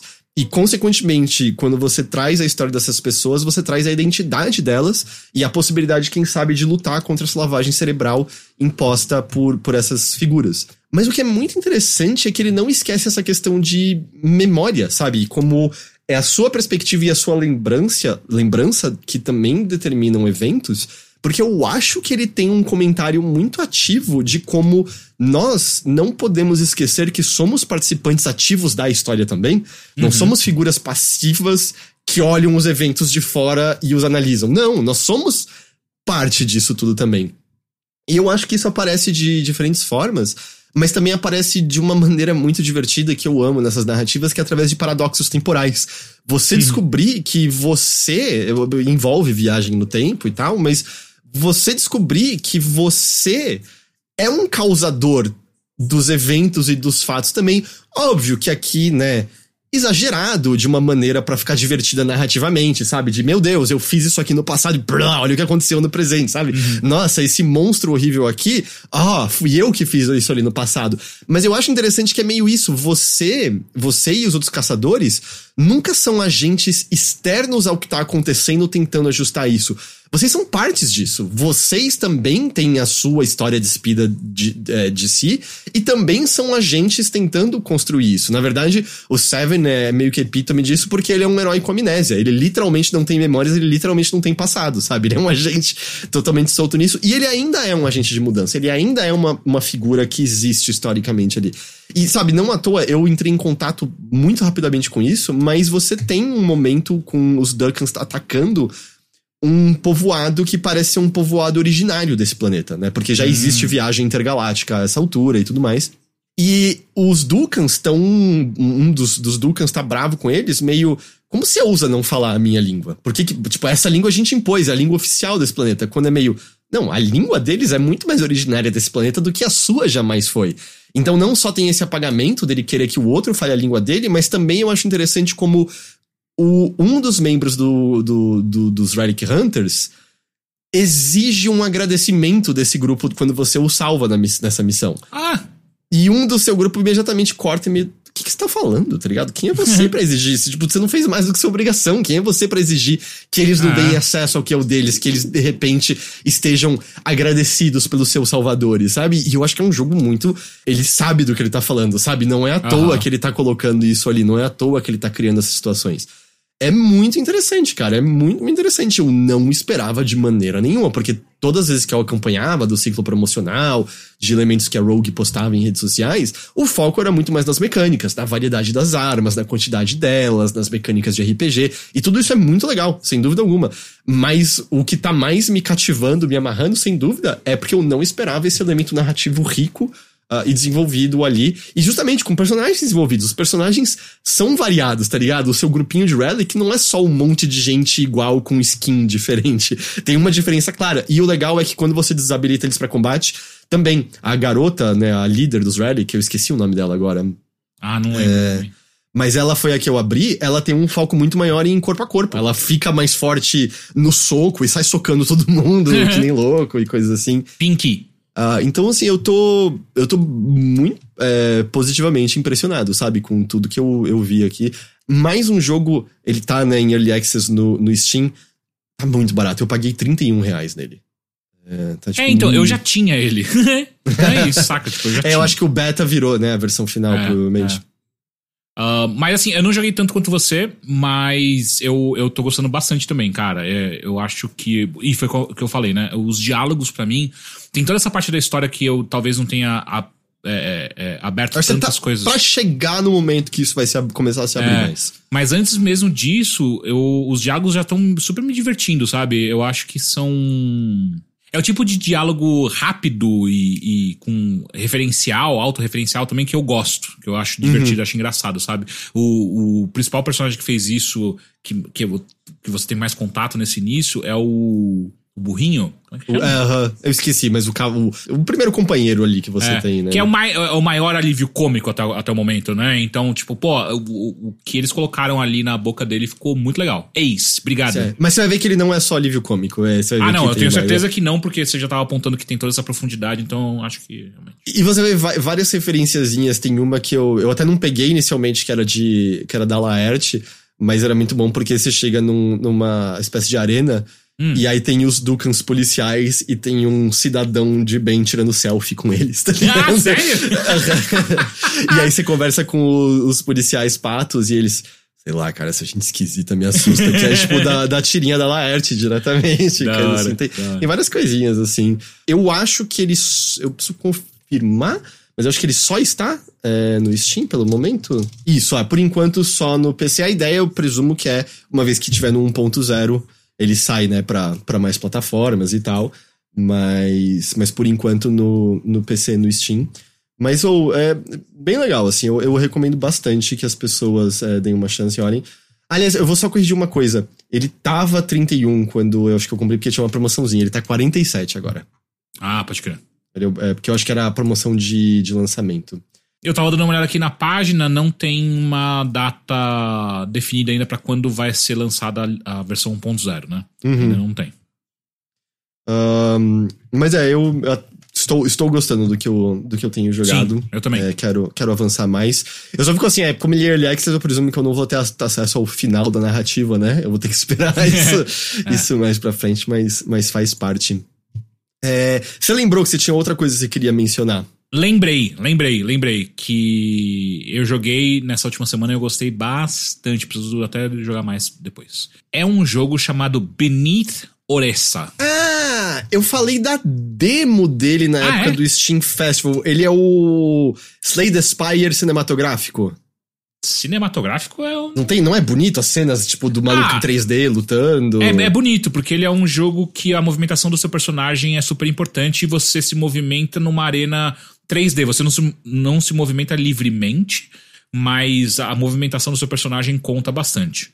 Ah, mas é, é- O Benito Oressa, ele é um jogo de cartas, né? Um deck builder. é, com elementos de roguelike, né? Então você, é, assim como o Heitor falou, né? Slay the Spire, quem jogou ou até Monster Train, vo- a cada run que você tem, você é, é, passa por locais diferentes, com possibilidades de itens diferentes e tal, e você vai montando o seu deck pra você ir o mais longe possível que você conseguir e tal. O que ele faz de diferente, e não é super diferente, mas enfim, é diferente o suficiente pra ser divertido, é essa coisa que é um. Ele, a ideia dele é como se ele fosse um fighting game de carta. Então, muitas das coisas que você faz com seu personagem durante a luta, durante cada combate, ele lembra um pouco o que você faz num jogo de luta, que é, pô, pra, pra, contra inimigos que têm ataques é, muito bons de longe, é bom você ficar perto e você conseguir escolher os combos necessários, montar os seus combos nas suas cartinhas para que você consiga de- é, dar mais dano ou se manter próximo desse inimigo. Mas você também não pode esquecer que às vezes é bom ah, inimigos de que são bons de corpo a corpo, você ter cartas para fazer com que eles vão pra longe. Porque daí é, é mais difícil deles acertarem Uhum. algum dano específico e por aí vai. Ah, mas eu acho que a a- é- essa é a coisa mais diferentona desse jogo, porque tirando isso, ele é um deck builder muito classicão, né? Ah, a é? cada é a cada fase que você passa, você ganha ah, alguma uma carta ou um, um- um- uma relíquia que vai alterando a- a- as possibilidades do seu personagem e tal. Ah, mas é meio que isso, tipo, eu não sei nem muito pra onde ir, porque ele é muito um jogo de deck builder eh, que a gente tá acostumado já. Ele, você sente que o que ele realmente tem de diferente é mais, sei lá, visual e apresentação e não tanto mecânicas. É, Quando é meio irônico, que eu acho que. Não que visual e apresentação não importe, mas jogadores desse gênero, e eu acho que eu me incluo, é. eu não ligo. Eu ligo pras mecânicas, É, muito mais é, do que qualquer é, coisa, é. tá ligado? Tipo, podia ser só numerinhos representando que estaria ok, né? É, e assim, ele tem uma questão, esse jogo, que eu vi bastante. Vários comentários, várias eh, resenhas no, na própria página do Steam ah, mostram que é. Ele tem um problema de quantidade de vida que os inimigos têm e quantidade de Hum. dano que eles acertam em você. Quanto mais você avança, a impressão que dá é que você chega numa parte de level muito mais alto que o seu, sabe? Hum. Porque os inimigos começam a dar muito dano e eles são umas esponjas de, de porrada, sabe? Uns inimigos com mais de 100 de vida, sendo que você tira por porrada 10, nem isso. E aí você fica meio. Putz, cara. Não sei, parece que é, é uma, é uma maneira que eles encontraram de fazer com que você sinta que cada combate você pode perder.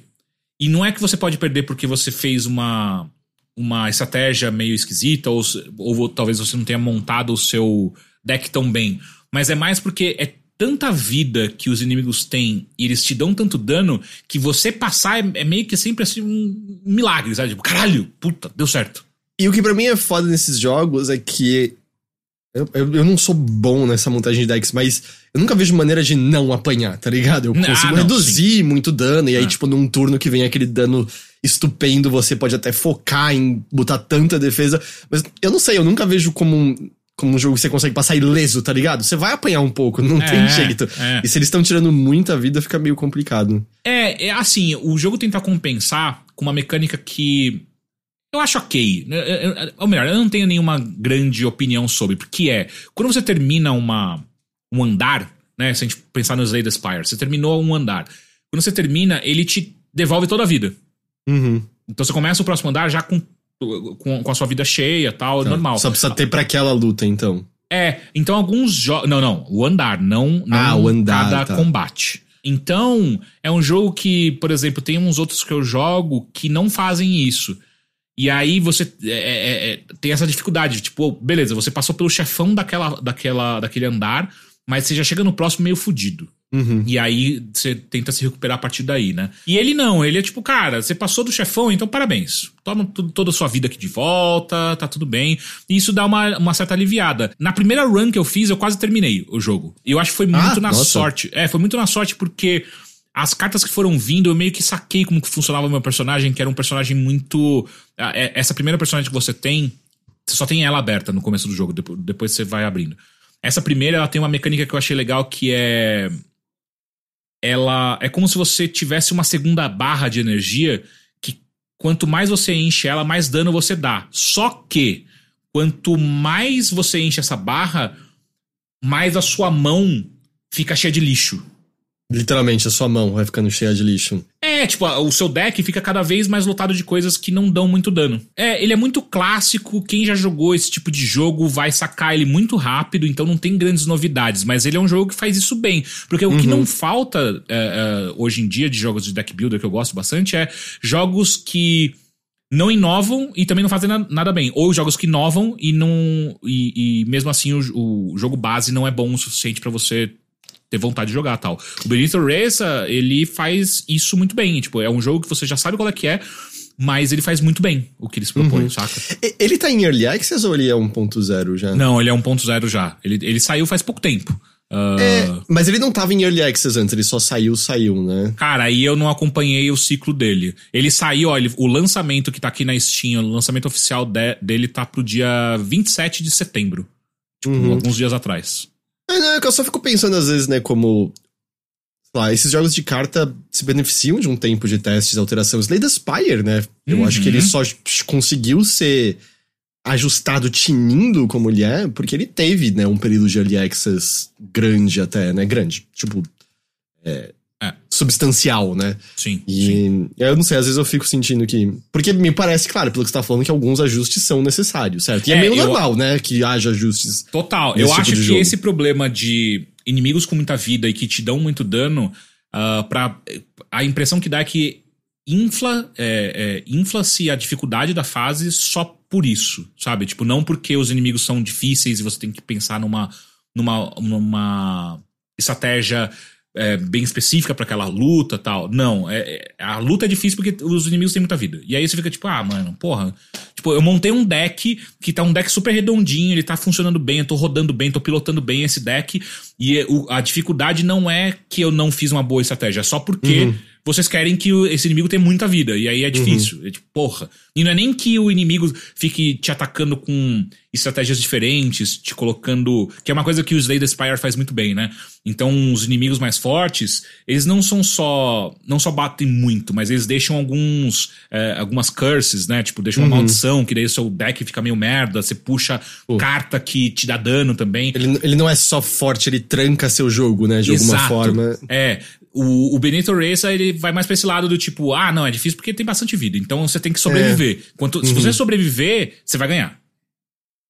Eu Normalmente é assim que funciona. Meio, é, eu sei que parece meio, meio esquisito, mas Tirando o pirro, se você sobreviver, você vai ganhar. É, é, é, é isso.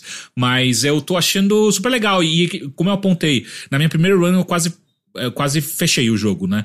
E aí quando acabou, eu liberei quase todos os personagens. Tem tipo uns oito. Ah. Aí, porque é, é aquelas coisas, né? Quanto mais você, é, mais você avança no, no, numa run, mais experiência você ganha e aí você vai liberando personagens por conta disso. Personagens e cartas. E aí, como eu quase terminei, eu liberei quase todos os personagens na primeira run já. Então agora eu preciso voltar e jogar com alguns diferentes para ver como é que é. Aliás, eu lembrei, eu não sei se é esse que a Plat tá mencionando no chat, mas eu acho que saiu, ou tava para sair aquele. Aquele que não era de carta, mas era de dado brasileiro, mas tinha alguma De coisa dado? Six Side. É, como é que é o nome desse jogo mesmo? E eu joguei no, no Big, é, parece muito bom. Porque É. o, o- Acho que a- o que a Plat falou de jogo de cartinha com os tubarão bem desenhado. Tem um Urban. Urban Sharks, se não me engano. Astrea, eu realmente não joguei. É, o que o pessoal tá falando é uma estreia. Pô, Teixeira, eu acho que você devia meio ir atrás. Astrea. Porque. Ah, tá na minha wishlist. Ah, sim, sim, sim, sim. Ele, É. ele saiu já? Ou ainda não? Nossa, Ele tava pra- lindíssimo esse jogo, tá? Tipo, eu, eu- só não comprei ainda porque tô sem dinheiro. Mas, porra, tá, eu tô super afim de jogar Astrea. Astrea Six-Sided Oracles. É, esse, é esse, é. É que eu peguei, alguém botou Astrea Ascending, aí eu botei e é tipo outro jogo, não tem nada a ver. Não, não, "Cara, não, não. É Astrea Six-Sided. Eu gostei muito do que eu joguei em evento, só não tive tempo de, de ver. Nossa, tá super bem avaliado aqui no, no É, Steam. então. Eu, eu- Eu- esse jogo tava me parecendo muito legal. É que ele, é- ele não é exatamente cartinha, ele é dado, mas o princípio tem similaridade, sabe? louco. E parece da hora. Pô, vamos jogar. É, deck builder, cara. Se é, se é roguelike deck builder, eu amo, amo. Eu- eu- automaticamente já me ganhou. Tem que ser, tem que mandar muito mal pra eu não gostar. Tem, esse tem essa questão. Fiquem ligados, então, quando eu falo de jogos de deck, deck building, hein?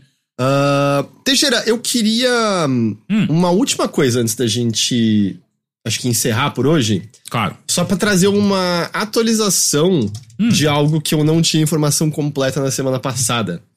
Ah, Que é do Sea of Stars, que eu falei que eu tinha terminado, saído extremamente decepcionado com o final do jogo, puta, mas não. que tinha aparecido uma nova coisa que talvez indicasse que tinha alguma coisa a mais, né? Ah, Aí eu fui. É, leves spoilers, tá? Eu não vou dar nenhum específico de, de história nem nada, mas eu infelizmente estarei dando es- detalhes de. Estarei dando, amor, né? Darei detalhes de, tipo, pequenas coisas que você tem que fazer no endgame do negócio, tá? Mas não é nenhum spoiler terrível e tal. Mas abre uma nova coisa e o jogo te dá a dica do que, que é aquela coisa. E a dica é muito óbvia. A dica é a garota que troca aquelas conchas coloridas por itens. Você jogou um pouco de Sea of Stars, não jogou? Joguei, joguei. Você talvez não lembre, mas desde o começo do jogo você encontra conchas arco-íris, que é um colecionável presente em todos os lugares do jogo. Aham, acho que eu lembro.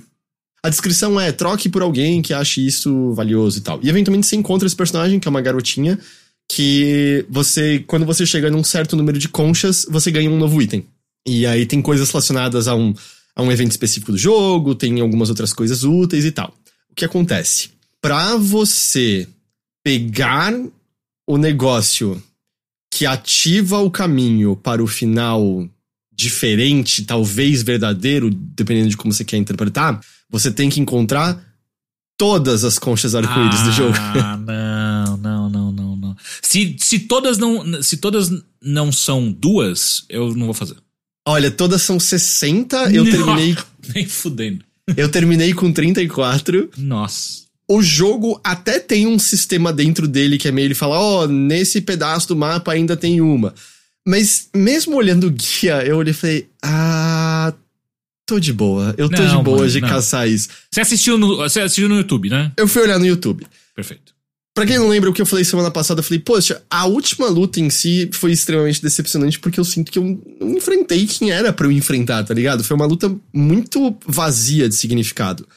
E de fato, no final verdadeiro, eu acho que a luta me pareceu, vendo ali, muito mais interessante. Não tô falando necessariamente que é mais difícil, mas tô falando quem você enfrenta, o que acontece na luta, eu acho que representa de maneira muito melhor, vamos dizer, a, a grandiosidade daquele evento, tá? Hum, Aham. Dito isso, eu falei que eu saí decepcionado com o final normal. Eu não acho que o final em si, esse verdadeiro ou não, seja como for, eu não acho que ele é particularmente mais legal. Hum. Ele anula o evento mais interessante que eu achei do jogo inteiro pra acontecer. Ah, não. Ai, mano. E ainda tem a mesma coisa esquisita de meio resolver um bagulho nos créditos do jogo em vez de resolver, sei lá, da maneira como. Então, ah, cara, é uma pena, mas eu. eu nossa, eu, eu Piorou o jogo. Muito, eu saí muito decepcionado e amargo com a, a conclusão geral de Sea of Stars, assim. Eu não. Que merda. E assim, eu, eu não acho que a. O nome? É Sabotagem, né? É o estúdio com melhor escrita do mundo. Eu, o texto de The Messenger é coisa que é fácil de ignorar. Eu tava ali pelo gameplay, porque o texto para mim era ativamente ruim e eu não gostava. Mas aqui o tom é muito diferente, né? Eles estavam tentando ser engraçados no, no The Messenger. Aqui eles tentam ser mais sérios e no geral eu acho que é meio bonitinho, funciona, mas hum, faltava um uma coisinha um pouquinho melhor, sabe? Pra um dar uma detalhe, finalizada. faltava É. um carinho, faltava um carinho. Ficou muito aventurinha, classiquinha, heróizinho, acabou. Eu não sei. Eu fiquei, eu saí meio. Porra. Eu saí, eu saí decepcionado dessa, dessa conclusão aí, assim. Mas eu queria só trazer essa informação, porque eu não sabia, eu queria trazer, né, os detalhes dessa. Tem um outro final, eu não acho que ele sana. Chain Echoes continua sendo o, o RPG desse estilo do ano, né? Continua. É, é, tecnicamente do ano passado, mas é meio desse ano, né? Foi É. fina- não, foi, não foi tipo dezembro do ano passado? Foi, foi, exatamente. Foi É. tipo, praticamente 2023. Tem um outro que eu fiquei muito curioso pra dar uma olhada que eu não tive tempo ainda.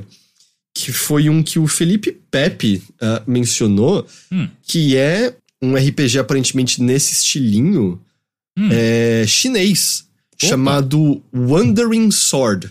Ah, tá na minha. na minha wishlist. É, eu tô bem curioso pra dar uma olhada nesse jogo. Ah, o Atípico falou, lembra muito Octopath, mas com temática Wuxia. É, então, meio que não, é uma narrativa não muito presente nos personagens, é isso que você quer dizer em relação ao Octopath? Enfim, eu tô, eu tô curioso, eu quero dar uma, uma chance pra ele depois. Boa. Ah, Eu só tava agora, tipo, no Lies of P, no, no Eu Passo Elsewhere. E esse mês é aquele mês, né? Eu- é, tipo, tem o, o Assassin's Creed que eu pessoalmente não. Acho que eu nem vou jogar.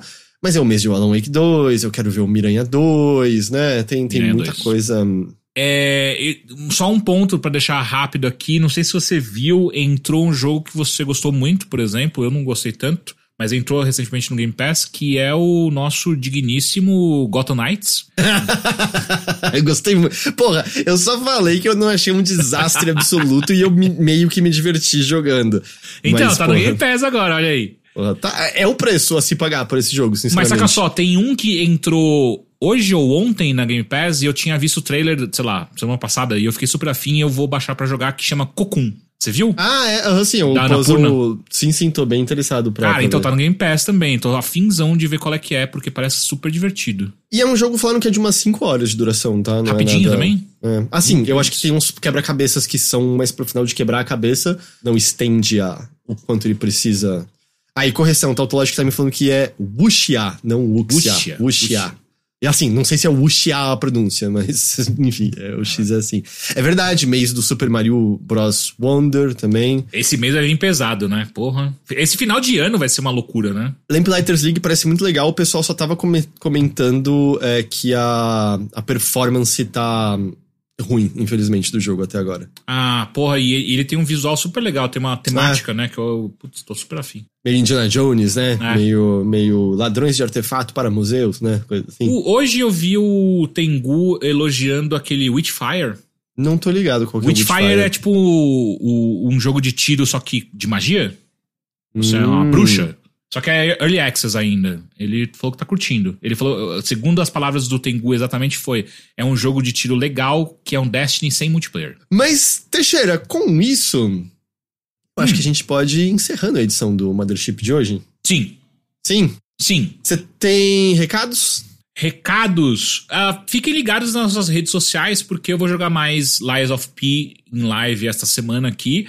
Talvez amanhã, dependendo se a GG for fazer live ou não. E vamos, vamos zerar esse jogo aí, né? Então fiquem ligados aí nas nossas redes sociais. Caso vocês não sigam a gente, pô, por favor, ah, arroba Overloader em tudo quanto é coisa aí que vocês. Overloader BR. Overloader BR. Eu que Na criei. verdade, ainda. Overloader BR é no Twitter, que não é esse Twitter, mas é Overloader no Instagram. O que mais que a gente usa? No Blue Sky. Blue Sky e é isso. E a Plat, inclusive, levantou um bom ponto que eu precisava te pedir depois. Como é que faz para eu ativar o bot da Twitch pra, me, pra avisar a galera da, da, do nosso Discord quando eu tô em live? Que ele só avisa você. Ah, então a gente vê isso direitinho depois. Eu ia mencionar, ah, é, um aviso barra pedido, gente. A gente tá chegando no Dia das Crianças, eu acho que o Prime Day tá logo aí. Perfeito. Uh, lembra que usa nosso link de filiado da Amazon se você for fazer qualquer compra, que não aumenta em nada o preço para você e a gente ganha uma comissão. Então, se você for fazer comprinhas, eu separei no, na, no Twitter e no Blue Sky. Tinha uns bonequinhos de, sei lá, Marvel, Lego, só algumas opções ali. Mas a real, se você clicar no nosso link, você pode ir pra outros lugares que ainda Exato. tá valendo, tá ligado? Não precisa ser só naquele produto. E, e só pra reforçar, isso tem feito uma diferença gigante pra gente, tá? Então, Nossa, caso você não absurdo, consiga. Caso você não consiga ajudar a gente na nossa campanha de crowdfunding, e tudo bem, tá, gente? É, essa é uma maneira muito palpável de você de fato dar um help pra gente, porque é você fazendo as suas compras, no, como o Heitor bem apontou, não aumenta em absolutamente nada o valor, e a gente ganha uma, uma, uma partezinha assim que, putz, juntando com várias pessoas comprando coisas, nossa, cara, tá, tá dando um, um alívio muito importante pra gente. Uh, mas é isso, eu acho que é isso de recado então. Poxa, a gente falou bastante coisa. Falamos de Rally Hunter's Legend, Eu Passo Uhum. Elsewhere, Beneath Orisa, Lies of P e outras coisas mais. Mas é isso então, gente. Muito obrigado pela companhia de todos vocês por mais essa edição aqui do Mothership. Valeu mesmo. Muito, muito obrigado. Obrigado, Teixeira. GG nóis. está de volta aqui no Mothership semana que vem, mas lembre-se que ela vai gravar bilheteria essa semana aqui com a gente. É verdade. E é, apoiadores, né, de 12 reais ou mais, ou tier 2 ou mais, bilheteria da semana já está no ar. Você pode ouvir eu falando do maravilhoso e incrível filme de Gran Turismo. Que experiência. Sim, e não foi só foi isso, foda. né? O Teixeira falou também de Ninguém Vai Te Salvar. Que é muito bom. do- E do. Qual era a outra coisa Não. Ah, era o Band of Brothers. Band of Brothers. Não, e eu também falei de Talk to Me, né? Um pouquinho. Ah, sim, verdade, verdade. Tchau, gente. Até mais.